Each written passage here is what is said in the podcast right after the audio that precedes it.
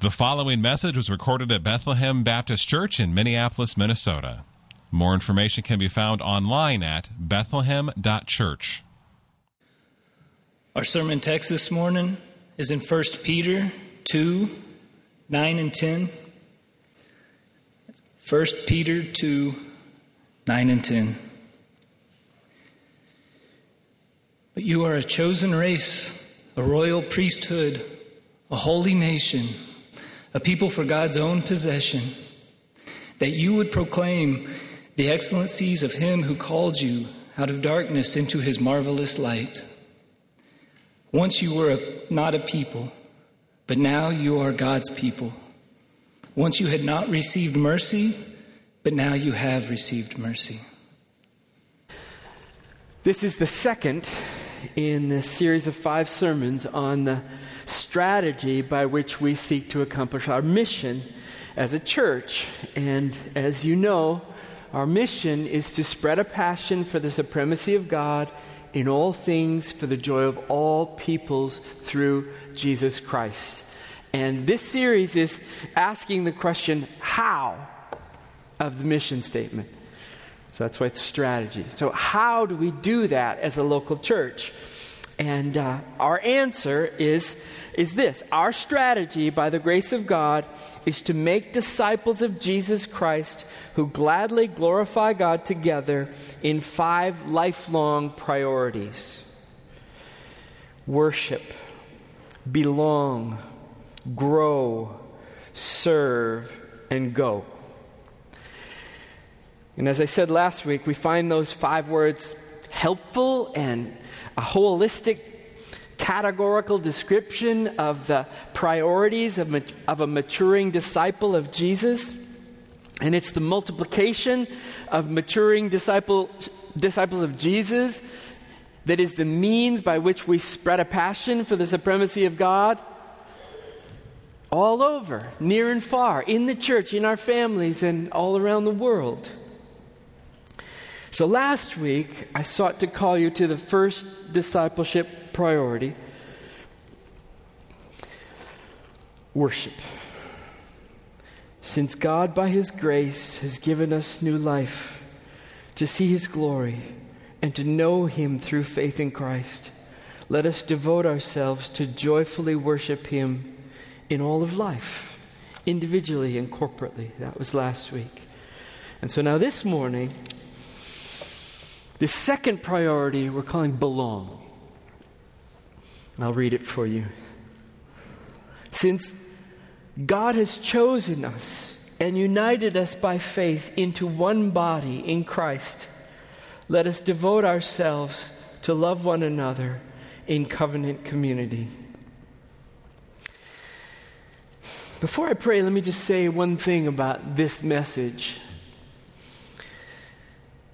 The statement breaks up into two halves.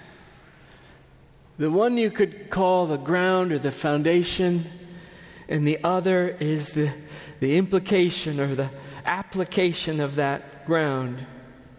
Since God has chosen us and united us by faith into one body in Christ, that's the foundation, that's the ground.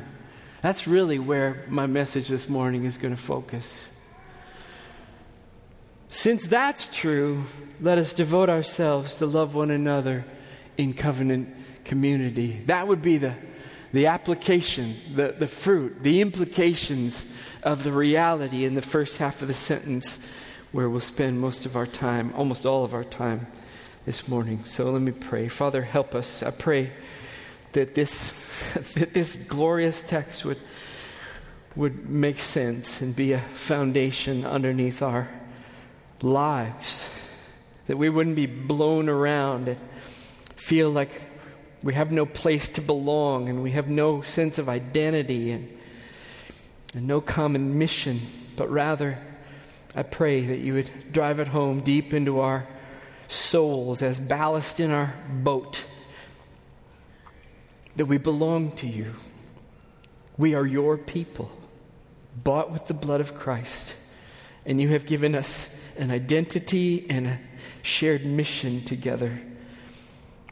And I pray that you would just burn that in such that we would live together as your people together here at this local church with all the applications of love for one another and forgiveness and forbearance and and and and that that entails.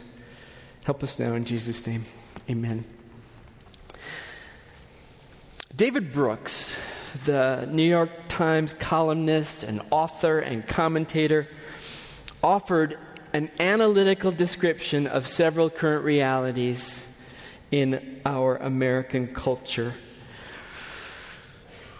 It's in the book called Second Mountain that he explains what he calls the rise of tribalism as a counterfeit to a healthy sense of belonging and community. And let me just comment on the word tribalism.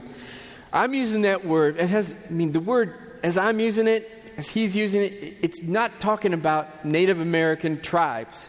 It's talking about tribalism, 21st century American tribalism. It's really not a comment on the Native American way of life. It's a comment on this thing that is helpfully labeled I'm adding 21st century American tribalism.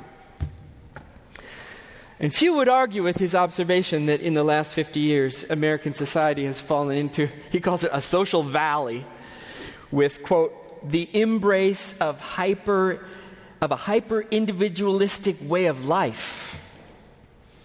And he says, quote, Hyper individualism has led to a society where people live further and further apart from one another socially, emotionally, and even physically. And now, from this point, he argues, we face a fourfold crisis coming from this hyper individualism that has gripped American culture for the last 50 years. We face a fourfold crisis First, we now have what he calls a loneliness epidemic, yielding things like a marked increase in depression and isolation and despair and suicide, alarmingly, even among very young people. Second crisis, he calls a generalized sense of distrust that is a widespread belief that no person or group can be trusted except yourself. Third, he calls a crisis of meaning due to the loss of shared morality and the loss of shared purpose for living. And fourth, most directly to our topic this morning, Brooks observes a crisis in the rise of what he calls tribalism. And of this, he writes People who are left naked and alone by radical individualism revert to tribe. One of the key ways he describes tribalism as creating unity is by identifying common enemies and waging war against them. And he says, quote, Tribalism seems like a way to restore the bonds of community. It certainly does bind people together, but it actually is the dark twin of real community. I believe the vaccination to counterfeit community in the church or tribalism in the church is and ought to be that genuine community that God has given us in Christ. This is a gift.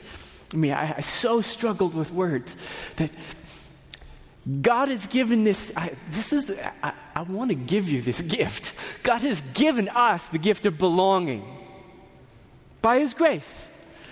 You belong, boom. you belong, boom. And so, you know, I think of the anxiety of the junior high lunchroom, you know, you have your, where do I belong? And, and then adolescence in junior high, and then early 20s, you know, just everybody needs to belong. I mean, this side of downtown is full of people wearing purple because they belong, right? Well, it doesn't satisfy, it doesn't last. God has made us to belong to Him.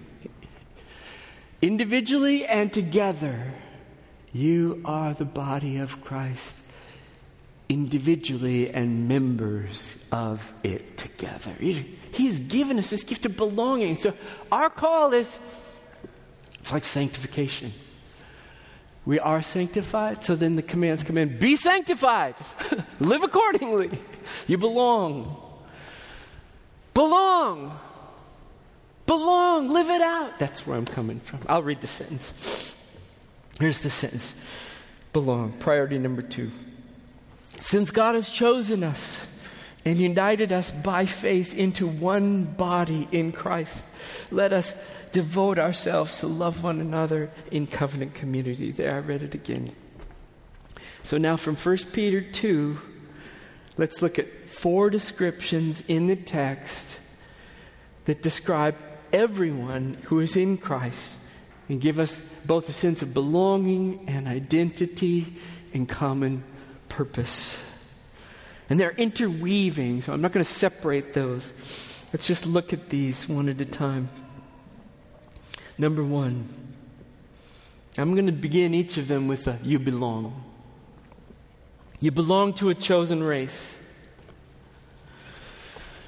Peter had just described unbelievers in verse 8 as saying, Well, they stumble because they disobey the word as they were destined to do. And now, verse 9, but, speaking to believers, you are a chosen race. You are a chosen race. now, to anyone acquainted with Judaism, you, you would think this is audacious.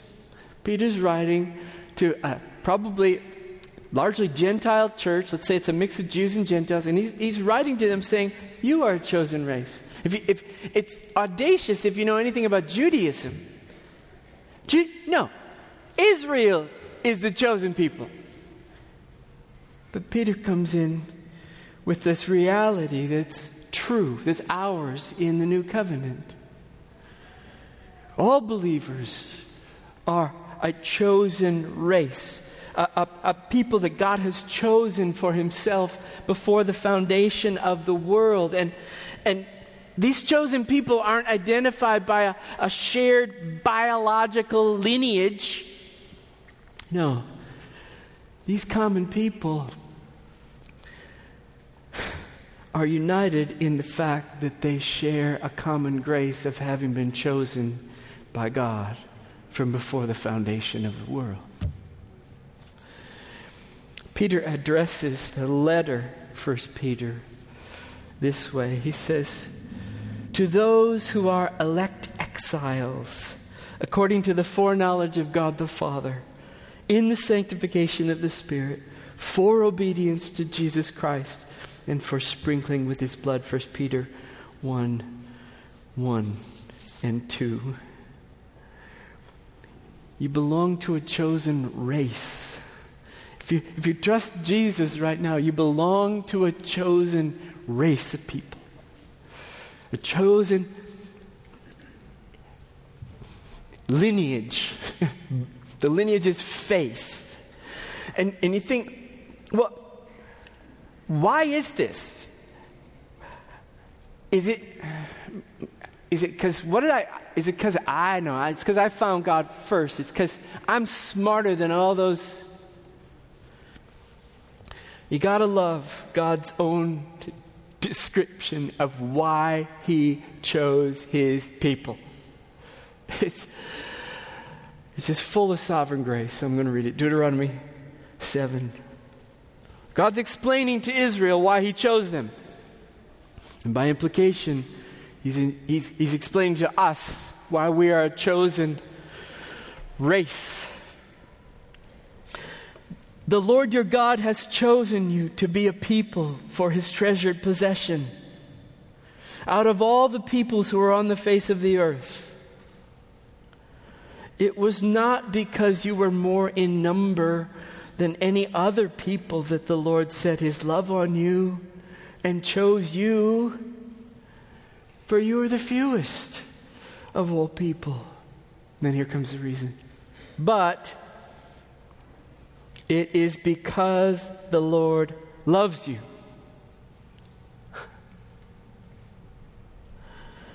The reason that you're in Christ today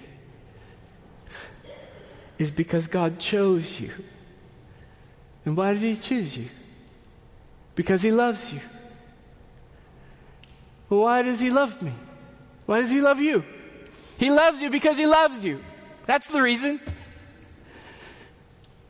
You didn't deserve it. Clearly, you didn't earn it. It's sovereign grace, sovereign love. It's what it means to be a chosen people, loved by God. As those who believe in Christ today, you belong. You belong. You're God's chosen people. Love from before the foundation of the world. A chosen race. Be humbled. Give thanks.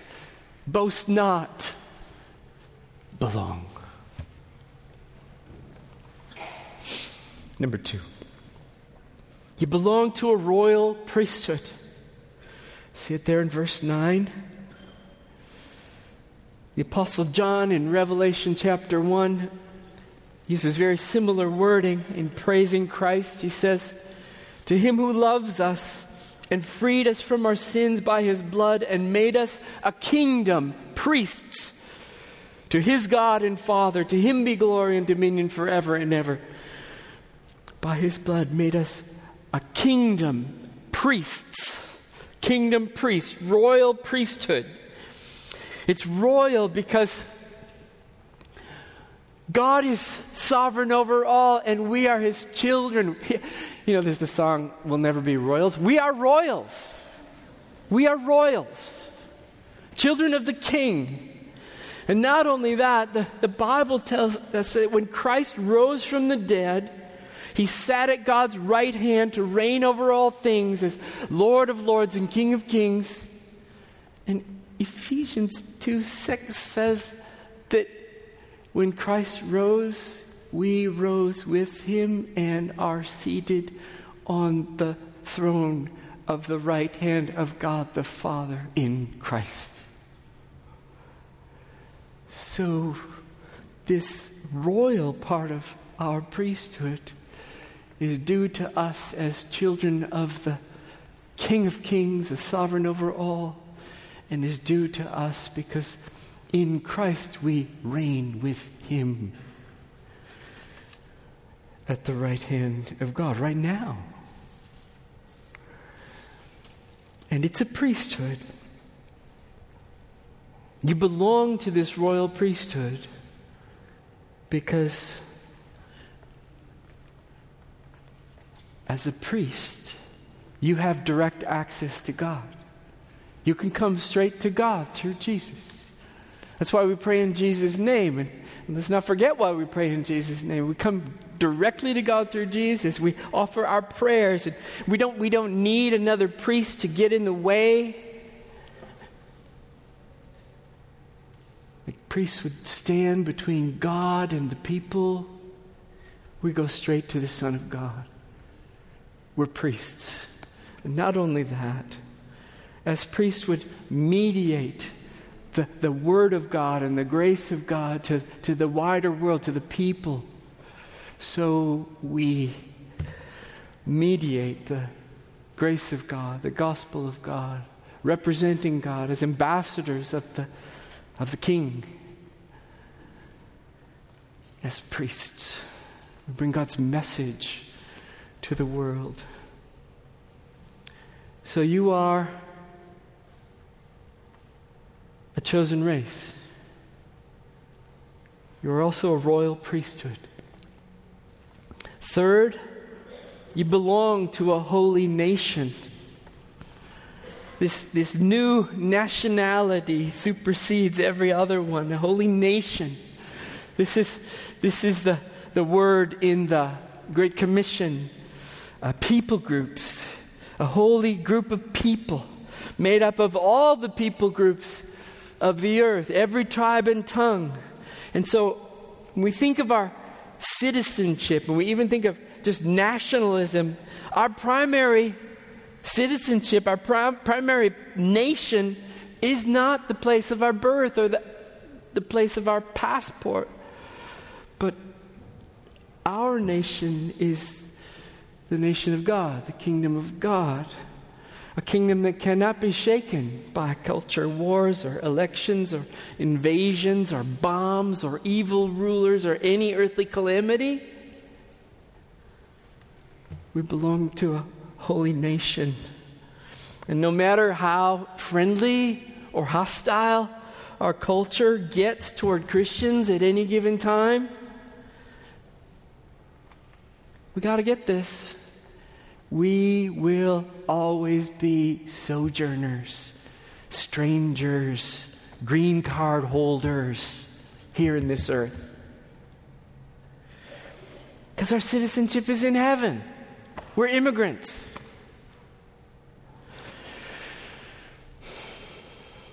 And I mean, I mean every day it seems I get an email about Christians being killed somewhere in this world until Jesus returns and he splits the sky like lightning from east to west and he returns to establish his kingdom. It's only then that we will say, the kingdom of this earth has become the kingdom of our Lord and of his grace. Not until then. But oh, we belong to a holy nation right now. Holy holy nation, holy, set apart. The word means set apart for God, set apart for God's purposes. So we're set apart for God and for His glory, and we're set apart. And this is where the implications for living out the obedience of faith, obeying Jesus and living holy lives comes in. We, we, we show that we're set apart for God by living according to His righteousness and His rules and His commands. I mean, this is why in 2.11, 1 Peter 2.11, two verses later, Peter moves right into, I'll read it, uh, 1 Peter 2.11. Behold, I urge you as sojourners and exiles to abstain from the passions of the flesh which wage war against your soul. Fight sin. Keep your conduct among the Gentiles honorable, so that when they speak against you as evildoers, they may see your good deeds and glorify God on the day of visitation. He goes on, it's just a call to be holy means you are set apart already. Be holy. Live as set apart ones according to the holiness and character of God in all that we do as we fight sin and live for His glory. You belong to a holy nation. Not, not only a chosen race, not only a royal priesthood, but also you belong to a holy nation. Now, fourthly, I almost wrote this in, in, I mean, the way I wrote it is so redundant. I'll just read it the way I put it. you belong to God as a people for his own possession. What do you call some, something that is God's possession? You just say it belongs to him. I mean, so you belong to God. Point number four. You belong to God. Verse 9 again. You are a people for his own possession. The NIV translate, a people belonging to God. I was talking to a young couple who's planning their wedding, and we are just talking about the beginning of the ceremony and how the processional music begins and the congregation stands and the bride comes down the aisle uh, with her father and oftentimes with her mother as well. And then they stop right in front of me and I give a word of welcome and a prayer and then I speak this question which invariably causes the father of the bride to tear up. Who gives this woman to be married to this man? And as I was explaining this, the bride to be said, I don't want that in my wedding. I was told that that question means the daughter is just a piece of property, like a chair, that belongs to her father. I don't want that. Oh my. Does that question mean that parents consider their children as property? Like a chair to be given away at a garage sale? Or when, when a baby stops crying because uh, they know they belong to the mother who picks them up. Is that because, oh, I'm just a piece of property, you know? Just. No. When a pregnant mother puts her hand on her stomach and says, You know, my baby is moving around today. Property? No. When, as a dad, I laid my eyes on our sons for the first time and our daughter for the first time, deep within, I, I knew this is my child. This child belongs to me. And I even remember thinking, we bring them home from the hospital and they stay with us. Like, they never, this isn't babysitting. this is for keeps. And each child will soon be able to say, Mama, Dad, and my mama, my daddy. Belonging. Belonging is a very powerful thing. And it's not it's not about property. It's about kinship and love and commitment. It's the opposite of radical individualism. Verse 10 Once you were not a people, but now you are God's people. Now you are a people belonging to Him. Once you had not received mercy, but now you have received mercy. Malachi 3:17 calls us God's treasured possession. Revelation 5 9 tells us that Christ, this is, this is slavery language, redemption language. Christ, Christ purchased us for God out of slavery to sin. He purchased us for God, to belong to God by His blood. Revelation 5 9. You belong to God. You belong to God by, by His sovereign grace, election, predestination, the death of Christ, the reality of the gospel, the sealing of the Holy Spirit. You belong to God. And in belonging, oh, how we have an unshakable confidence because God is our God and we are His people.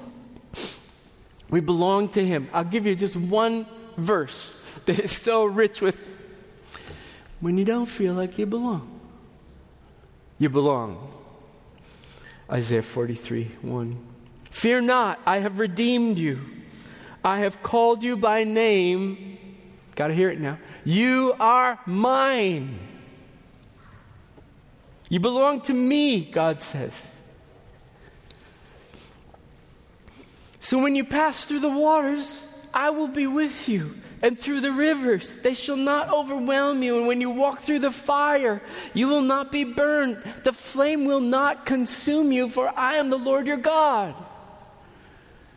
And you belong to me.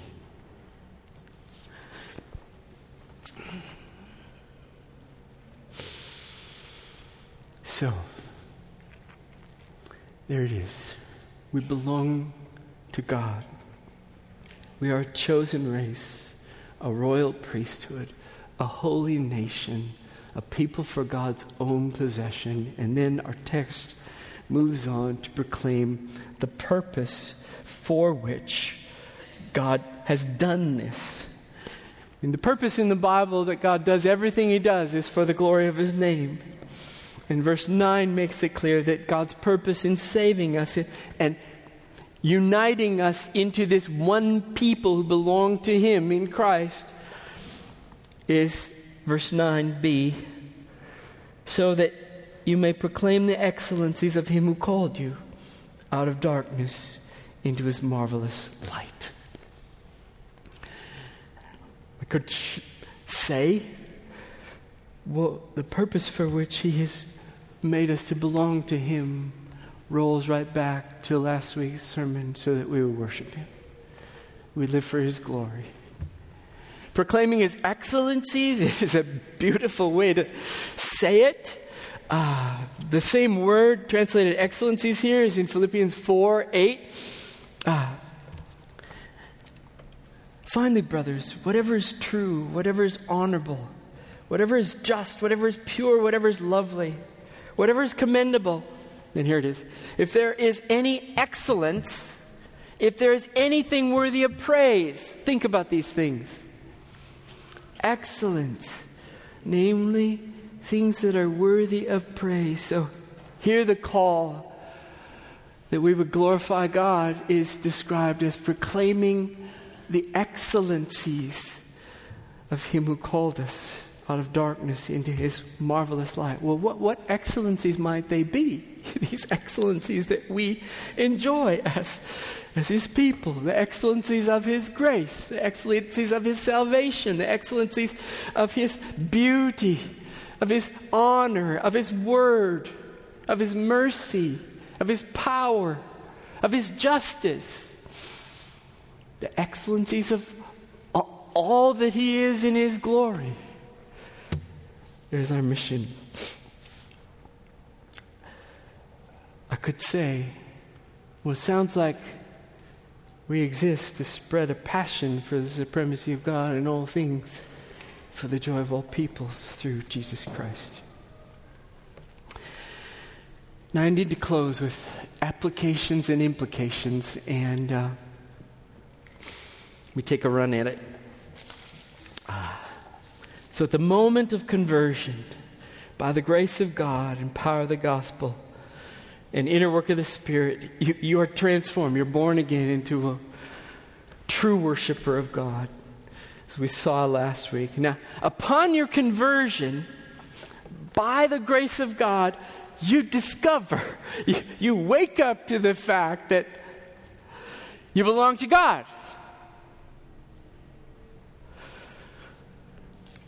And to his very own people in Christ. Here's a sentence that my assistant, Matt Moore, he, he had heard me just just ruminating on this great reality of the fact that we belong to God in Christ and therefore we are empowered to belong to one another.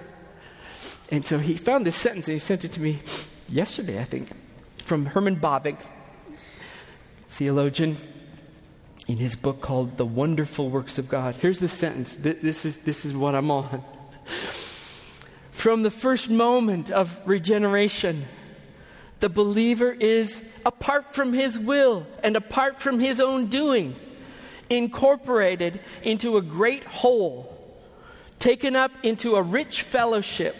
He is member of a new nation and citizen of a spiritual kingdom. That's it. by the grace of God, by being born again, we're born into this chosen race, royal priesthood, holy nation, a people belonging to God. And, and in that new people, we proclaim his excellencies. And that is not 21st century American tribalism. The church is not a community based on identified common enemies, like we're not that. Kind of a fake unity. No, rather, the church is a people loved by God before the foundation of the world, loved by Christ who laid down his life for us, filled with the Holy Spirit, gathered into one people, one body in Christ, one household of faith. The Bible uses several words to describe it. The words of our text. And we belong. We're defined by common God, common worship, common Savior, common Spirit. Not, not that bad guy. Common grace. Since God has chosen us and united us by faith into one body in Christ, let us devote ourselves to love one another in covenant community. So we belong. Priority number two is so belong. Live it out. Flesh it out. So, Kenny, what does that mean? Get more practical. I'll go to Colossians 2.12 because it's saying, it's doing the practical result of the message that I just gave. We, we preached on this about a week, uh, about a week ago, about a year ago. Colossians I said 2:12, 3:12. Colossians 3:12. Put on then as God's chosen ones, holy and beloved. I could say put on then as God's royal priesthood, holy nation, people belonging to God. Compassionate hearts, kindness, humility, meekness and patience, bearing with one another. And if one has a complaint against another, forgiving one another as the Lord has forgiven you, so you must also forgive. And above all, put on love, which binds everything together in perfect harmony. Oh, and let the peace of Christ rule in your hearts, to which you were indeed called in one body. And be thankful. Colossians 3 12 through 15. That's application, straight out of the Bible. The pieces of that calling are in 1 Peter. Implications, I want to get to implications. There is no verse in the Bible that says, uh, attenders of Bethlehem Baptist Church become members of Bethlehem Baptist Church. There's no verse like that. So I say this by way of implication. Since you belong to God and belong, therefore, to His people, an implication of that is belong to the local assembly, the local church. Belong, become a member, become a member here. It's an implication flowing from the, the doctrine and the application to formally commit in covenant membership with one another. And again, I'm saying it's not a command, but it's a strong implication from the text. And other texts that make clear that the church knows who's part of the church and who's not part of the church. There's a membership class on September 9th. If you're not a member, especially if you've been coming here for more than, whatever, for more than six months, be a member among the local body of believers with whom you worship. Commit. And then the second implication to belonging, to the fact that we belong, is belong to a small group, belong to a class where you can be known and others can know you, and all those one another dynamics of the gospel that are to be part of our fellowship come into play where you are in a context where you can love others and they can love you, you can be known, and you can pray together for burdens. And so, two implications. Commit to covenant membership, devote yourself to covenant membership, and uh, join a small group, a class, a smaller group of believers here where you can be known. Father in heaven, thanks so much for your word. this, is, this is rock solid gospel reality. We belong. We belong to you, and we belong to you together, and therefore we belong to one another. Brothers and sisters in Christ, fellow members of the body of Christ. We live together as your people in your household of faith. So, may we know it in its truth and in its grounding stability, and may we live it out as we lean in to belong to one another, all for the glory of your name and for our joy and the spreading of your excellencies to the world. I pray in Jesus' name. Amen. Thank you for listening to this message from Bethlehem Baptist Church in Minneapolis, Minnesota. Feel free to make copies of this message to give to others, but please do not charge for these copies or alter their content in any way without written permission from Bethlehem Baptist Church. For more information, we invite you to visit us online at bethlehem.church or write us at 720 13th Avenue South, Minneapolis, Minnesota 55415. Bethlehem Baptist Church, spreading a passion for the supremacy of God in all things, for the joy of all peoples, through Jesus Christ.